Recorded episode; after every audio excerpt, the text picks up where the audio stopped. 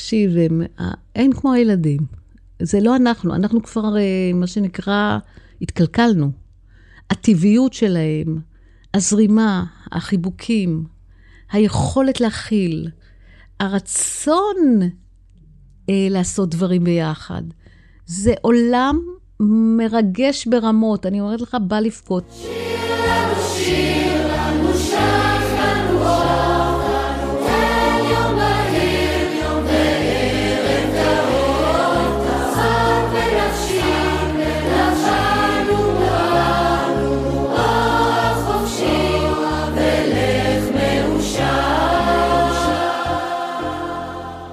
ברוכים הבאים לזה קלאסי. אני אסף מעוז. כשאני מחפש נושאים או אנשים שיהיה מעניין אותי לשוחח איתם בפודקאסט, אני בדרך כלל נמשך לאנשים יוצאי דופן. כאלה שגורמים לי רגע לחשוב, אני עושה מספיק? אני מאתגר את עצמי, או שאני נותן לעצמי הנחות? האורחת שלי היום היא בהחלט אחת כזו שגרמה לי לעצור ולחשוב. מהי תוכנית העל שלי? איפה אני רוצה להיות בעוד עשר שנים מעכשיו?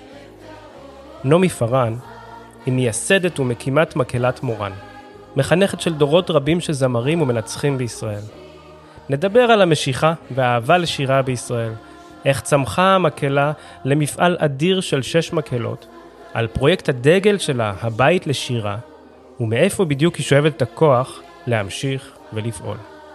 אגב, במהלך השיחה היא אומרת לי בדיוק מה היא חושבת עליי.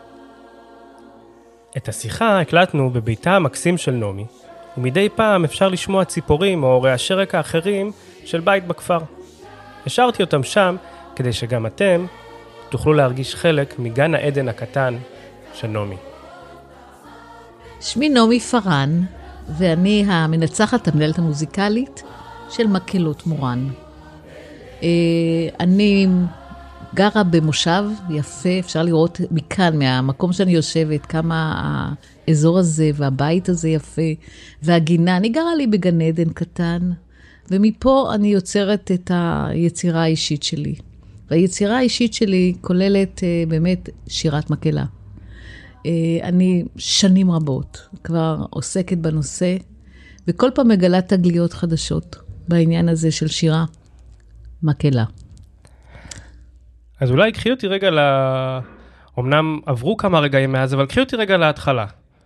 תמיד היית uh, עוסקת בזמרה, או שהתחלת בכלל לנגן באיזשהו כלי אחר? בשמחה, אני... קודם כל, אני בוגרת uh, תזמורת קריית אונו, שזה בוודאי ידבר אליך. נכון. Uh, אני גדלתי שם ב... על ברכי המוזיקה. הרבה מוזיקה הייתה שם בקונסרבטוריון. אז אהבת המוזיקה נוצרה שם, במקום הזה, עם אהרון אלקלעי, הנפלא שהיה, ומשם יצאתי לבגרותי, ובאיזשהו שלב, באמת, אה, כשכבר הייתי בת 20 ומשהו, החלטתי שאני רוצה להיות מורה למוזיקה. נורא פשוט, ככה. ולמדתי והייתי מורה למוזיקה בבית יצחק, במושב שלי. ורציתי שכאן, במושב הזה, יגדלו ילדים על ברכי המוזיקה, ככה שזה תהיה איזושהי, אה, א', העשרה גדולה, אבל גם אה, קרש קפיצה לעולם האומנות הגבוה, המקצועי. וכך גדל פה אביב גפן. באמת? הוא גדל פה? בכיתותיי, כן. וכך גדל ישי שטקלר, מנצח. ועוד טובים, באמת, אנשים טובים ומוזיקאים נפלאים.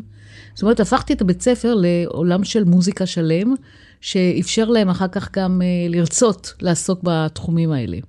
למה בחרת לעבור לשירה? מה מיוחד או. בשירה? עכשיו, באיזשהו שלב, אה, אה, אה, באמת, קרה לי משהו, אני לא יודעת, אבל המקהלה של בית הספר שניהלתי, עשתה לי את זה. זאת אומרת, גיליתי שהשירת מקהלה זה באמת עולם שלם שאפשר לפתח, ואפשר לקדם, ואפשר להפוך אותו למשהו מאוד עוצמתי ומאוד uh, מכוון ילדים uh, וצעירים. וככה הקמתי את מקהלת מורן והתעקשתי שהמקהלה הזאת תהיה כאן במושב בית יצחק. זה לא פשוט, מאוד לא פשוט, כי להקים מקהלה במושב, ישר ענו לי, ענה לי יוש, יו"ר הוועד, ענה לי, נהדר, תעשי מקהלה, שתשיר בחג שבועות וביום השואה וביום הזיכרון. ואני ראיתי מקהלה ששרה עם הפילהרמונית, אם זה מאסטרו זובין מתה. אני ראיתי מקהלה ששרה עם האופרה הישראלית, את כל הקטעי ילדים שיש שם. אני ראיתי בעיני רוחית נערי וינה בכלל. זהו, את אני- מקהלת טלץ או... טלץ, כן. קנאבל, בדיוק, זה מה שהיה לי בראש. ודרך אגב, תוך כדי התחלתי לצאת למסעות בעולם. זאת אומרת, אני ממש לא, אה, מה שנקרא, נשארתי רק פה, אלא קיבלתי מלגה של קרן אמריקה, אני כבר הייתי נשואה עם ילדים. אמרתי, על הפתה, אני חייבת ללמוד, חייבת, זה הסקרנות הרגה אותי, ונסעתי לכל העולם, נסעתי לטלץ, ישבתי שם תקופה קצרה, כן. כדי ללמוד ממנו, משמיט גדן, איך עושים מקהלה סופר איכותית, איך אולי עובדים. רק אני אגיד עבור המאזינים, המקהלה של טלץ מקהלת בנים, נכון, אה, מעל 100 לדעתי, כן.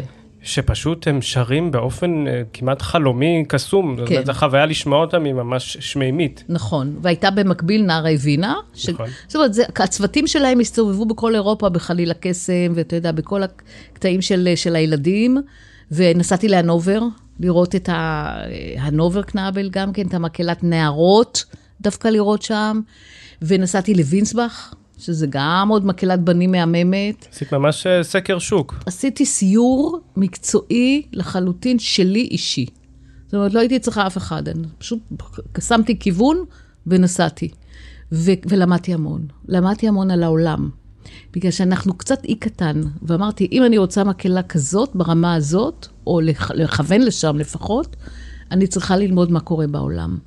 וככה חזרתי לי לארץ שמחה ומאושרת, והקמת המקהלה הייתה מאוד קשה. בגלל שכמו שאמרתי לך, חשיבה היא חשיבה כפרית. ואני מתעקשת על כפר, ולא מתעקשת על עיר. למה לא רעננה, כפר סבא, תל אביב?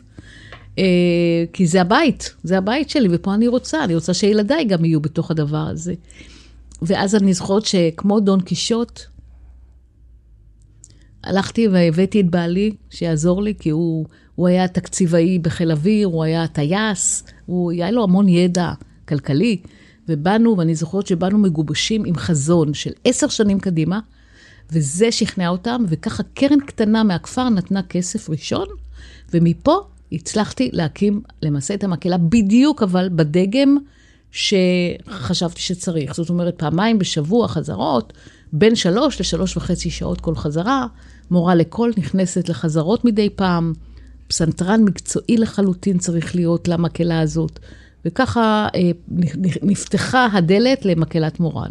את למדת ניצוח גם עבור העניין הזה, כדי בעצם לתת את, ה, את הפן המקצועי המושלם למקהלה? כן. אני למדתי ניצוח באקדמיה בתל אביב, אני הייתי תלמידה של אה, מנדי רודן, אני הייתי תלמידה של אבנר איתי, מקהלות ותזמורות. אני קיבלתי מלגה של קרן אמריקה, נסעתי לשוודיה, למלמה, בשביל ללמוד ממנצח נפלא, דן אולוף סטנלונד, פרופסור דן אולוף סטנלונד, שנתן לי המון המון המון אה, ערכים אה, מוזיקליים לדרך שלי.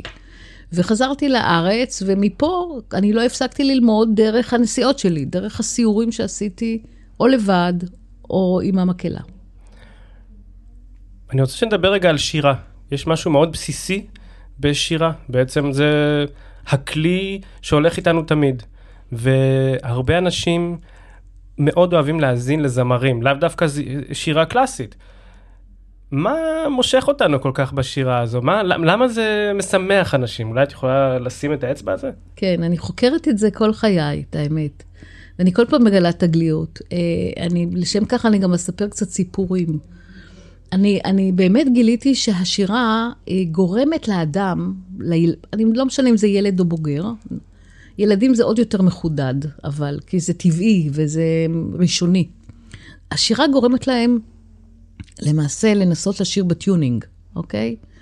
גם לא משנה אם לא, אבל לשיר זה אומר שאתה משתמש בקול שלך בצורה קצת אחרת מאשר רק דיבור. ברגע שאתה משתמש בו לשם שירה ועולמות חיוביים וטובים, ישר זה לוקח אותך לאנרגיה רגועה וטובה, אוקיי? אה, גם אם אתה פורטיס ואתה עומד על הבמה וצורח כשאתה שר, אבל אתה מביע משהו. יש לך דרך הבאה. זאת אומרת, שירה זה הבעה. וזו הבעה אישית, מאוד אישית.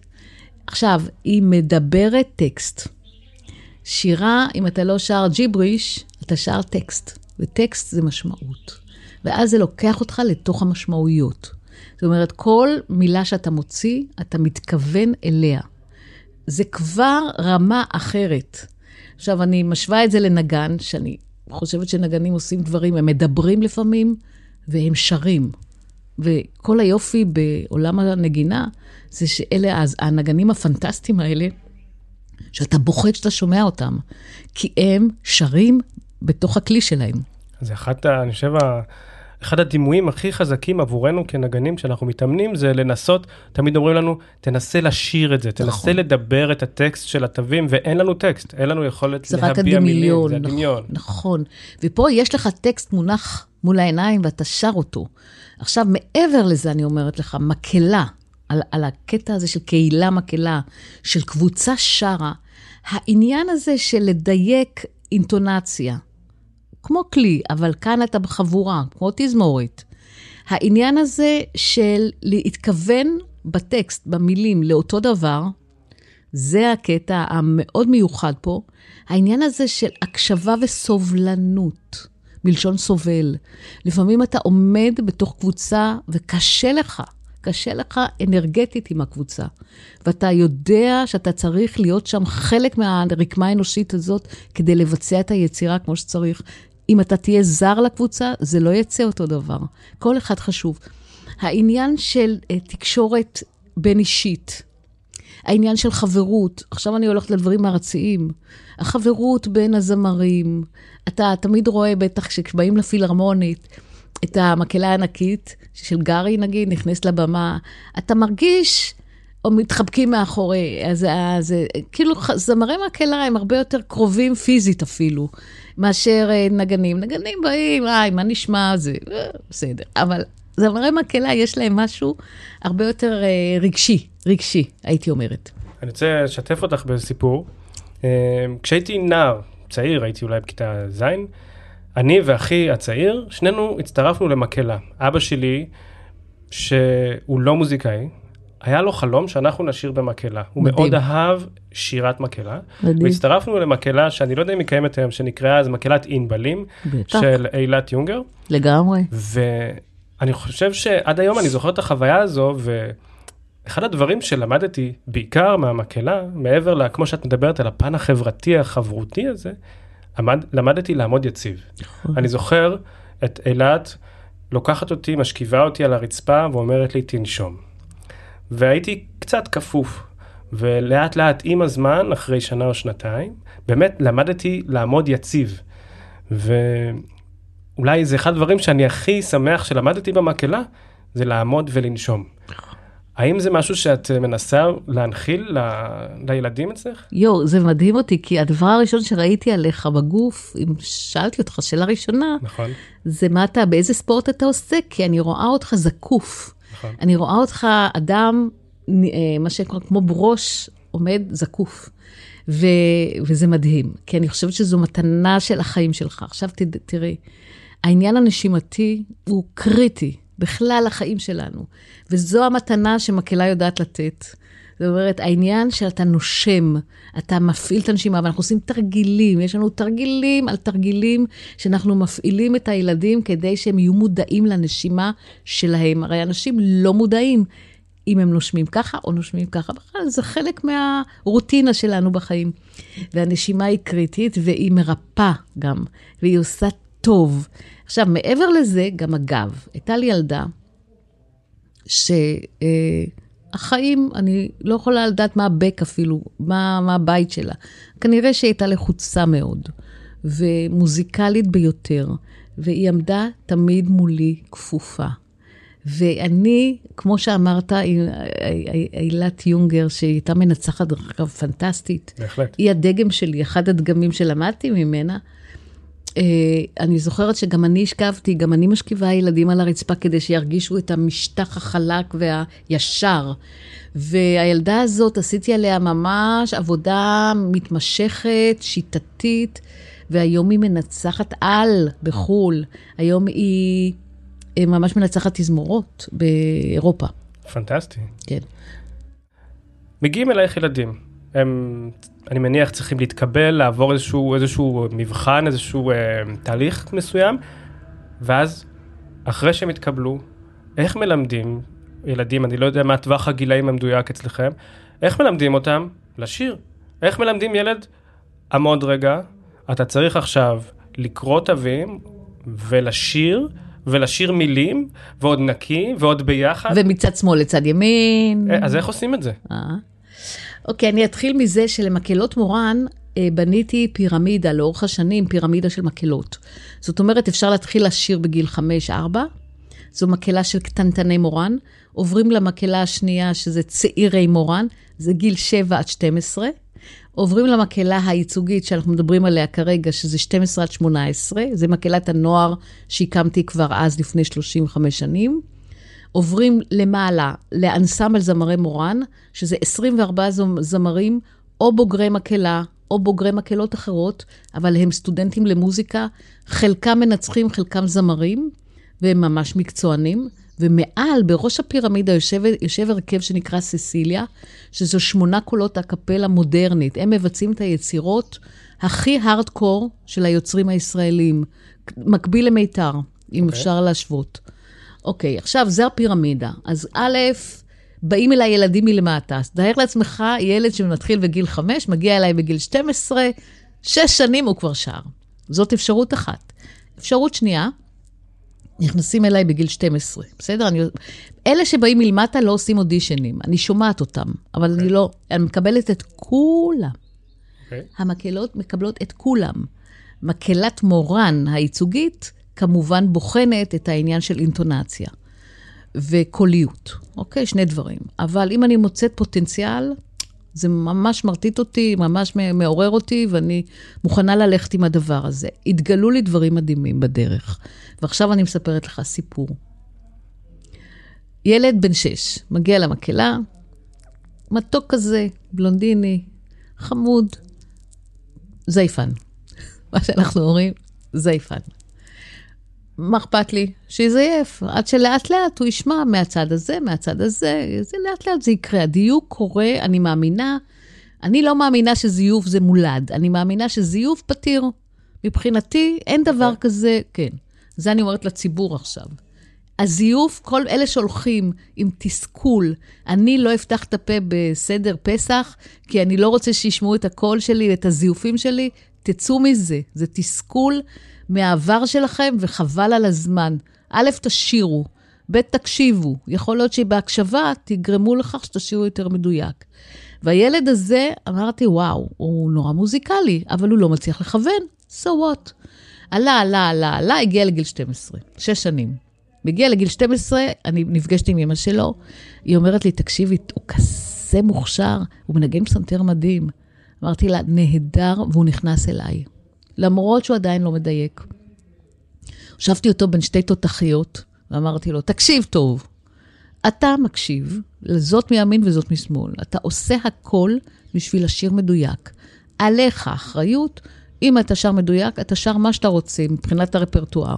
אם אתה לא שר מדויק, אתה סוגר את הפה עושה עם הפה כאילו. וזה אחריותך, אני לא מתעסקת מזה.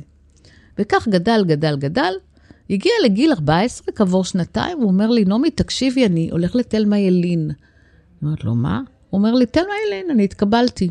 אמרתי, בטח שתתקבל, כי אתה כזה מוזיקאי. בטח אתה הולך ללמוד פסנתר. הוא אומר, לא, אני הולך ללמוד קול. כאילו, הלך לתלמה והתקבל לקול, אוקיי? בי"ב הוא קורא לי, אני רוצה שתשמעי אותי שר אה, את דידו ואנאס. והוא שר את תפקיד המכשפה הראשית. הייתי בשוק. איזה דיוק, איזה קוליות, מה שהילד הזה פיתח במשך השנים האלה בתוך המקהלה, והיא מורה לקול כמובן.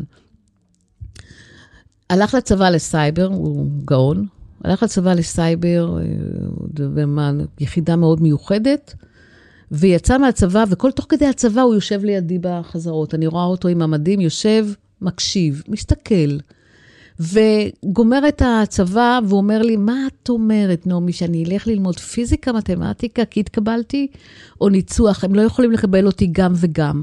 אז אמרתי לו, תקשיב, לך עם הלב שלך עכשיו. ההורים שלי אומרים, פיזיקה, מתמטיקה זה יותר פרקטי לחיים. אמרתי לו, אז תלך. אז הוא הלך פיזיקה, מתמטיקה, גמר במקום ארבע שעת, בשנתיים הוא גמר את הלימודים. טלפון. מה את אומרת, נעמי, שאני אלך ללמוד ניצוח? אמרתי, איזה שאלה בכלל, זה הזמן, יאללה, דגדן דגדן. עשה את זה סוף. הבחור הזה היום הוא המנצח של אנסמבל זמרי מורן. הוא תותח על, הוא מנצח גם על מיתר בפרויקטים, קוראים לו תום קרני.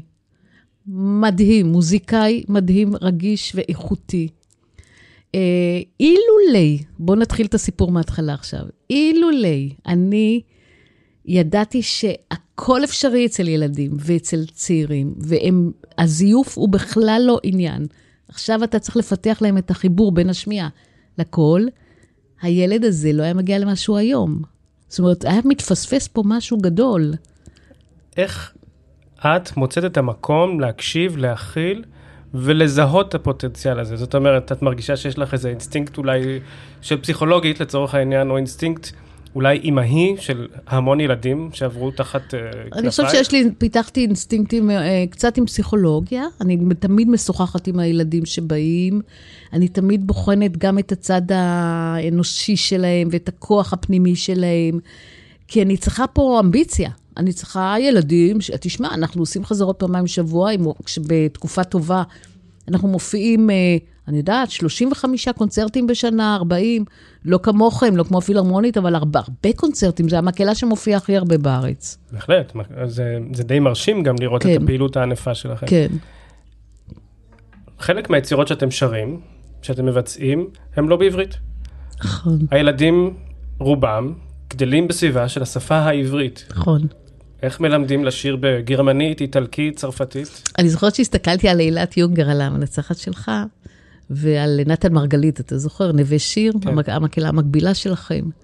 אמרתי, תגיד, איך הם מלמדים? יואו, איך הם מצליחים ללמד את הילדים אה, לשיר בשפות, בגרמנית עם ההיגוי, ולפעמים בלטבית, ובנורבגית, וזה, איך זה קורה הדבר הזה?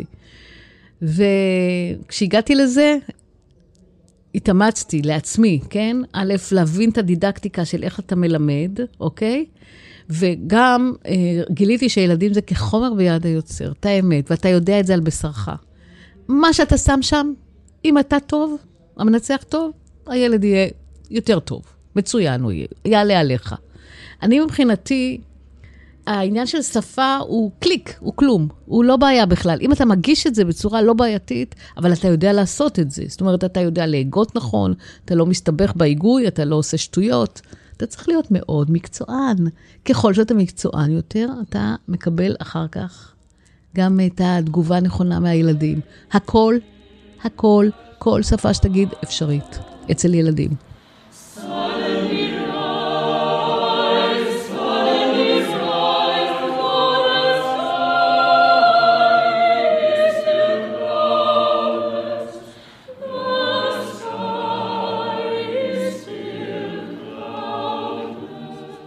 עברו באמת, אה, אני מניח, מאות ילדים כן. אה, בשערי המקהלה. כן. את בעצם מוסד חינוכי. את מוסד חינוכי מוזיקלי בישראל. מה דעתך על, על מצב החינוך המוזיקלי בישראל? הוא טוב, הוא לא טוב? מה, יש צורך בשינוי מהותי? איך את רואה את זה? ב, נכון להיום, 2021. המצב לא טוב. אם אתה שואל אותי מה עכשיו, ממש לא טוב. כי אני חושבת שהדגשים של אה, לוינסקי למשל, שהוא מכשיר, אה, זה, או האקדמיה בירושלים מכשירה לחינוך גם מוזיקלי. אני חושבת שהדגשים שלהם הם, הם יותר תיאורטיים ופחות אה, אסלי מוזיקה, ביצועיסטים. ואני באמת חושבת שתלמה ומטרו ווסט היום, כן, התיכונים שיש להם מגמות למוזיקה טובות, הם הגופים שמכשירים למעשה את דור העתיד הנגנים, וגם הזמרים. מקהלות, אין לנו מספיק טובות. יש לנו, אני יכולה לספור על יד אחת, חמש מקהלות נגיד, ילדים, אם אני ממפה רגע, מקהלות ילדים, מה שאני קוראת ילדים גיל 12 עד 18, נערות, נערים, שהן איכותיות והן אה, אה, מאתגרות אה, את הילדים, ואנחנו יכולים אה, בהחלט אה, לומר שאנחנו בהישגים על רמה בינלאומית. בסדר? אבל זה רק חמש, זה לא מספיק. כנ"ל לגבי המקהלות הבוגרות. ממש יש חוסר, חוסר במקהלות ברמה מקצועית. יש לנו המון מקהלות חובבים, המון. אנשים אוהבים לשיר בישראל, הם נהנים להיפגש, הם נהנים אה, לקרוא קצת, לקרוא עד כמה שהם מסוגלים תווים. זה, זה יופי, זה עובד. חבורות זמר, 700. מלא. אתה לא מאמין, אבל 700. מלא שירה יש לנו בארץ. אנשים, תן להם אולם, תמלא אותו באנשים והם ישירו לך. זה נפלא. מדברים על הצד השני עכשיו, אנחנו מדברים על הצד המקצועי, לוקה וחסר מאוד. אין משהו שיטתי, מובנה, שמחנך את הנוער והילדים למוזיקה ברמה הגבוהה. אז את uh, מתפרצת לדלת פתוחה לשאלה שרציתי לשאול אותך, ואני אבוא מה, מהעולם שלי. בתזמורת שלנו, התזמורת הפילהרמונית, יש לנו המון אודישנים לתפקידים שונים בתזמורת, וקשה לנו למצוא לאורך זמן לא קצר אנשים שימלאו את התפקיד. חסר לנו נגנים, אני לא רוצה להגיד מצטיינים, אבל נגנים מרתקים. ש, שאתה אומר, אני חייב שהם יהיו הקולגות שלי ל-X שנים הבאות. נכון. חסרה לנו העתודה הזו, ואנחנו בעצם צמאים mm-hmm. ל... לנגנים, אנחנו צמאים למוזיקאים. איך, אה, איך זה אצלך, איך את, אה, את מרגישה שאולי יש אה, חוסר סקרנות או חוסר עניין או שעשינו טעות בדרך ואנחנו לא מושכים בעצם מספיק חבר'ה צעירים כדי שהם ירצו להיות חלק מהעולם הזה? תראה, אני, אני באמת חושבת שצריך לגבש במשרד התרבות אה, והחינוך משולב יחד איזשהו קונספט חינוכי אה, שיטתי, מסודר לגבי עולם הנגנים, שזה עולם אחד, ועולם הזמרים, זה מקביל, זה, זה הולך על, אותו, על אותם ערוצים, כדי שבאמת נגדל פה, כמו במקהלה שלי, תראה, הסטודיו אופרה, 50 אחוז מהם זה בוגרי מורן, בסדר? או ירושלים אנקור, או... זה אנשים, אנשים שבאים באמת מעולם המקהלות, שזה אחלה, אוקיי? אז יש לנו שבעה, שמונה זמרים, סטודיו, בן אחד, גבר אחד וזהו. להגיד לך שזה מספיק? לא, צריך להיות עשרות. אנחנו צריכים לקחת את כל אהבת השירה הזאת של ישראל, שאנחנו כל כך מאפיינת אותנו כעם, אהבת שירה, ולהפוך אותה משלב עממי ורחב היקף, לפירמידה מהזן הקטן, המיניאטורה הזה שאני יצרתי פה, פירמידה שעולה למעלה ומכשירה את הנגנים המיוחדים, כמו שאמרת, יוצאי הדופן, לא אלה שרק מנגנים, אלא אלה שיש להם מעבר לזה. זה עולם שלם שצריך לפתח. כנ"ל לגבי זמרים. אני נמצאת בבועה. את, אני יצרתי בועה. זו הבועה שלי. אני, מתישהו הבנתי שאם אני לא אצור בועה משלי, אני אלך לאיבוד. הבועה זה שיש לי היום שש מקהלות, שלכל אחת עולם ומלואו, מנצח משלו, הם מנצחים פנטסטיים. אני בוחנת אותם לעילא ולעילא. מנצח זה המקור של ההשראה לילדים. והרעיון שלי זה להפוך אולי למקהלה לאומית. אני כן הייתי רוצה להפוך את, המק... את מורן למקהלה לאומית, שתוכל להופיע בכל הדברים המקצועיים יותר בראש הפירמידה. אה, ולדבר הזה שמתי גג. לכל הפירמידה הזו שמתי גג, שנקרא הבית לשירה בישראל. וכאן אני עושה את הארצי והאוניברסלי. ברגע ששמתי גג לדבר הזה, אז אני יודעת שיש לי אפשרות אין סופית. אין סופית של חיבורים.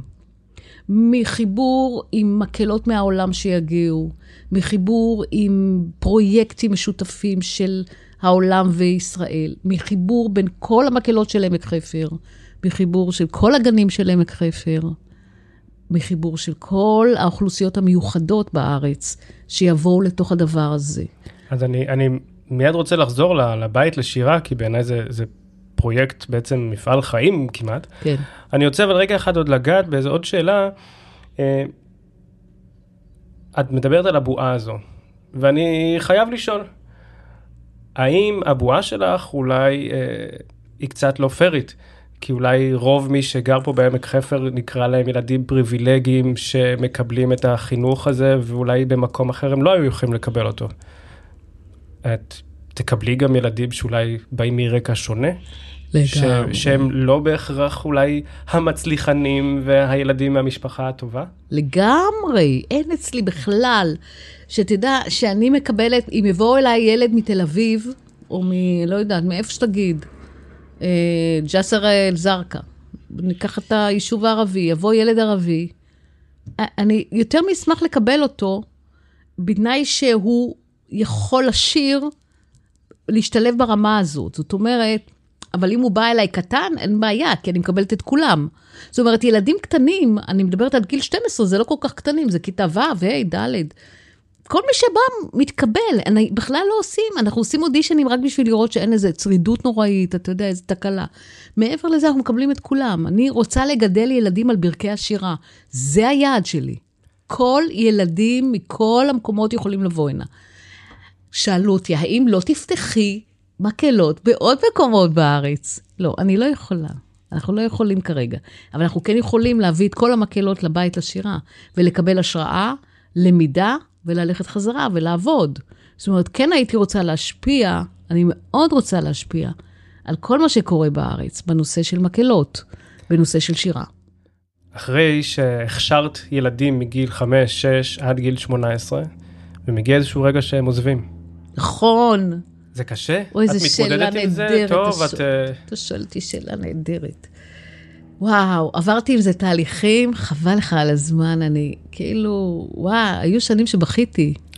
אמרתי, מה עכשיו, עד שהילד הגיע לכזה, איזה איכויות, איזה יופי, איזה, איזה בן אדם הוא הפך להיות, איזה ילד מדהים, איזה ילדה מהממת, איזה, הצבא הזה? תגיד, מי צריך את הצבא הזה בגיל 18?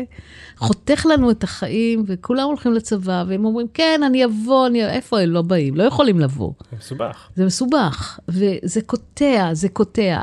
המוזיקאים המצטיינים שלנו ממשיכים, בסדר? בוא נגיד, יש לנו לפחות ערוץ שהם עושים אודישנים, וחלק מהם נמצאים במשכנות בתוכנית על מצטיינים, וחלק הולכים באמת להיות uh, מוזיקאים מצטיינים, והם משפיעים בדרכם בתוך ה... העבודה שלהם בקהילה, אוקיי? נכון, וזה ממש טוב, זה עושה לי נהדר. אמ, זה כואב לי כאילו ילד בשר מבשרי, יש לי שלושה ילדים דרך אגב, ושבעה נכדים. כאילו אה, משהו בשר מבשרי אה, יוצא, נפרד. וחלק מסיימים צבא וחוזרים לשיר באנסמבל זמרי מורן או בסיסיליה, שזה גדול. אבל יש כמובן כאלה ש... שלא ימשיכו לשיר, וכן. והם יתקדמו בחיים. כן. מה את חושבת שהם הערכים או התכונות שהיית רוצה, או שאת חושבת שהם לוקחים איתם הלאה לחיים? וואו, זה גם שאלה, יואו, אתה כזה נהדר. אני חושבת שהם, אני, אני רואה לנגד עיניי את התהליך שהם עוברים. אני חושבת שגם אצל נגנים זה קורה. אבל אצל זמרים אתה, זה מואר. זה ממש, ממש הערה, אתה רואה את הפנים. ילדים שבאים עצובים, הם נעשים שמחים, הם נעשים פתוחים, הלב שלהם נפתח, הגוף שלהם נפתח, הנשימה שלהם עובדת. הם נעשים אנשים נפלאים, באמת. אני חושבת שהם לוק, לוקחים איתם כלים מדהימים. עכשיו, בגלל שאנחנו מתעסקים גם בקהילות, בפרויקטים קהילתיים של ילדים ונוער וצעירים בצרכים מיוחדים, וילדים בסיכון, ואנחנו באים לבית חולים שניידר כבר 25 שנה, ושרים עם הילדים החולים, לא לילדים, אנחנו לא באים להופיע, אנחנו באים לגרום להם לשיר איתנו. אני חושבת שהילדים האלה, באמת, יש להם ספקטרום על החיים מאוד רחב. וזה כלי, כלי לחיים שלהם, גם אם הם לא יהיו מוזיקאים, ורבים מהם לא מוזיקאים. אני חושבת שיש להם כלי אחר, זה העדות שאני מקבלת מאנשים היום בני קרוב ל-50, 40, שבגרו במקהלה. באחד הפרקים הקודמים של הפודקאסט התארח אצלי ישי שטקלר, המתוק. שדיברת, אה, הזכרת אותו קודם, והוא אה, פתאום התחיל לנצח על מקהלה בירוחם. נכון. הלך והוא מספר, הוא משתף בפרק על זה שבעצם הוא הלך והביא קרח לאסקימוסים, כי, כי הם לא ידעו על, על קיומה של המוזיקה הזו. הוא בעצם יצר שם קהילה של שירה. לאו דווקא שירה קלאסית, הם כן. שיתופי פעולה מרתקים עם אה, מוזיקה מזרחית, או, או נקרא לה אה, אה, לא מערבית. ואת גם מדברת על התרומה הזו לקהילה, על החיבורים. העשייה, החיבורים לקהילה. מאיפה הגיע הרעיון? אני ממש סקרן להבין איך בן אדם אומר, טוב, יש לי מקהלה שמצליחה, למה אני צריך לתת לקהילה? וואו. ואיך אנחנו ממשיכים את הנתינה הזו, איך אנחנו ממשיכים את העשייה הזו. נכון, יפה. אה, אני חושבת שזה הרעיון הכי אה, מקסים שהיה לי. אתה מכניס את זה לתוך ה... בשמחה. משלב את זה. אה, כי אתה שואל את השאלות הכי הכי. אה, אני אסביר לך. באמת, באמת הגענו להישגים, באמת. כאילו, הופענו. בכל העולם. איפה לא היינו כבר עם המקהלות שלנו? בכל הפסטיבלים הכי יוקרתיים של מקהלות אני מדברת. אני מוזמנת כשופטת בינלאומית, אני, המק... אני עושה master class ים למנצחי מקהלות. המקהלה עושה סיורי קונצרטים. בארץ, האופרה משתמשת בכל ה... בילדים, אתה יודע, לכל האופרות. אנחנו עם תוכניות משלנו. יש לנו ביצועים של יצירות ישראליות, הכל מוגשם, מוגשם. באמת, לפני כ-10, 12 שנה אולי אפילו, הלכתי לעשות קואוצ'ינג. אמרתי, עמוס, תקשיב לבעלי, נגמר לי משהו. משהו הסתיים. אני מרגישה, מיצינו. והלכתי ועשיתי coach. ו coaching שלושה ימים, שמכריח אותך להיכנס פנימה ולראות את החזון הבא שלך. מה היית רוצה? מה עוד אפשר לעשות עם מקהלה? עם הדבר הארכאי הזה שנקרא מקהלה. מה אפשר לעשות? אוקיי, כבר יוצרים, קומפוזיטורים, זה, מה? נשבעת לך, שלושה ימים עבדתי כמו, הייתי אה, אה, מוכת אמוק כזה, אתה יודע, שאתה נמצא בז'ננה, אתה רוצה להוציא משהו מתוך הנפש שלך, ויצאו לי, כי הוא שם לי נייר מול העיניים עם עיגולים כאלה, ואמר לי, תמלאי אותם. מה שיצא, יצא, מה שיוצא לך, תשימי. רעיון כזה, רעיון כזה, זה. הרעיון, הרעיונות שיצאו לי זה לחבר חיבור דרך השירה ודרך המצוינות, אני מדברת על דווקא מצוינות, לקהילות נחשלות, או נקרא להן אה, מבודדות בישראל. מסתבר שכל הקהילות די מבודדות. בוא תראה, אם אנחנו מדברים על צרכים מיוחדים, אז יש להם את הבתים שלהם, הבוגרים, ויש את הבתי ספר שלהם, המיוחדים. מעטים משתלבים בתוך החברה הנורמטיבית. כנ"ל לגבי ילדים בסיכון. זה, זה, זה, זה עולם ומלואו, הילדים בסיכון. ואחר כך יש לנו את, אמרתי לך, את הילדים החולים, בתוך בתי החולים. אני נעתי, הייתי בכל בתי החולים בארץ, תקופה ארוכה מאוד. ואני מדברת על חיבור, ואני לא מדברת על להופיע. זה הבדל גדול, אני מחברת. למה זה חשוב לך, החיבור? כי אני חושבת שהשירה, זה הכוח שלה. היא מחברת. כל השיחה התחילה הבוקר מזה שאנחנו מדברים על מה עושה שירת המקהלה. איך היא, היא מחברת. מחברת בין אנשים. בדיוק. Okay. היא מחברת בין האנשים. עכשיו, אם אתה שם אוכלוסייה מיוצ... של צרכים מיוחדים בתוך הרכב של זמרים, מקהלה, שם בין כל שני זמרים מצוינים, כן? נורמטיביים, ילד או נער או נערה בצרכים מיוחדים, והוא נמצא בתוך הסאונד המדויק הזה, מה שקורה זה שיש tuning, זה לא יאומן, זה קורה בשנייה אחת, וזה קורה. כנ"ל לגבי כנר, אם תשים כנר בצרכים מיוחדים בין שני כנרים אה, מהפילהרמונית, נכון. זה יקרה. זאת אומרת, אני, הגישה שלי הייתה, זה ללכת, למפות את כל האוכלוסיות המיוחדות של עמק חפר. נתחיל בקטן, במיקרו, לא במקרו. את כל האוכלוסיות של עמק חפר, ואני עושה פרויקטים קהילתיים.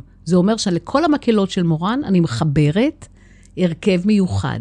וככה זה בדנה, ילדים בצרכים מיוחדים מגבעת חיים, וככה זה ילדים בסיכון, מטוקייר, שמחוברים לצעירים שלנו, זה הגיל 6 עד 12.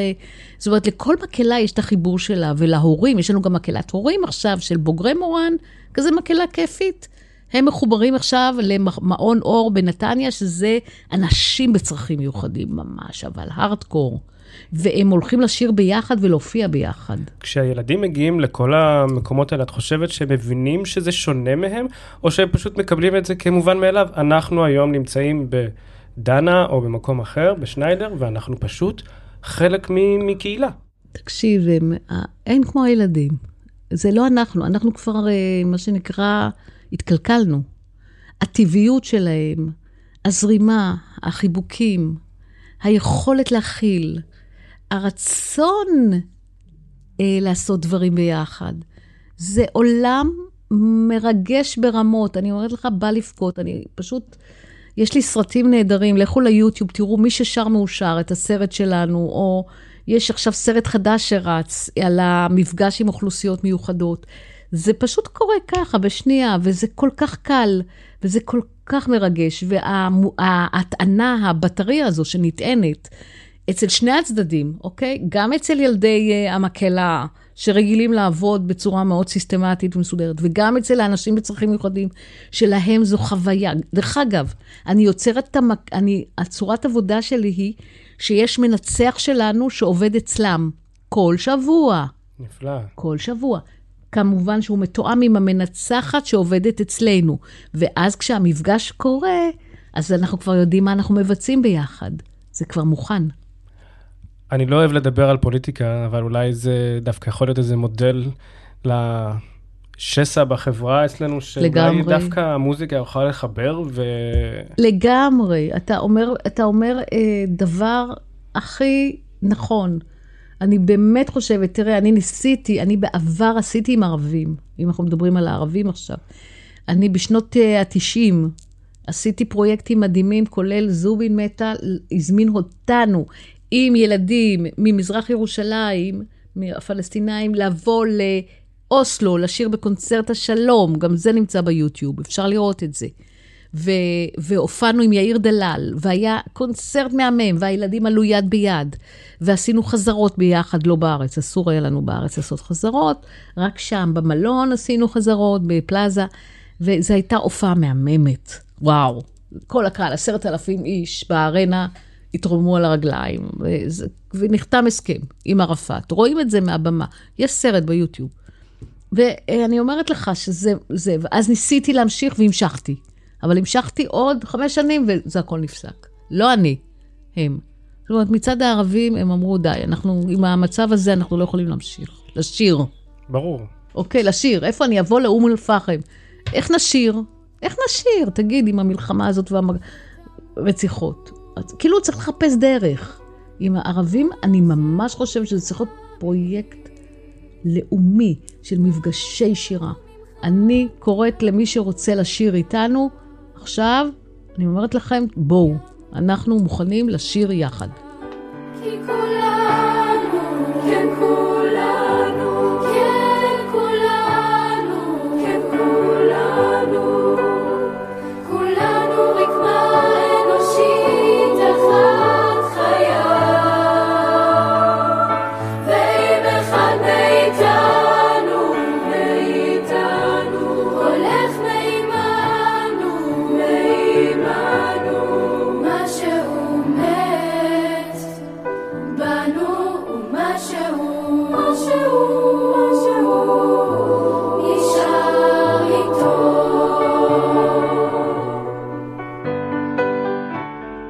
מקהלת מורן היום זה מותג. נעמי פארן היא הפנים של המותג. מה יהיה כשהיא לא תהיה? לא רק מה ש... את מוכנה לשחרר? אני שחררתי, אתה לא מבין כמה אני משחררת. את מוכנה... מה, מה, את תעזבי? תקשיב, ממי, אני... תראי, אני, אני בא ממותג שנקרא התזמורת הפילהרמונית וזובין מתה. ביום שזובין מתה עזב, הופ. זה היה התחושה כאילו נפלו השמיים. נכון, שרדנו. אני יודעת. אבל באותו יום שהוא עזב, הקולגות שלי ורבים אחרים גם בקהל, בחרו, בחרו, בצדק.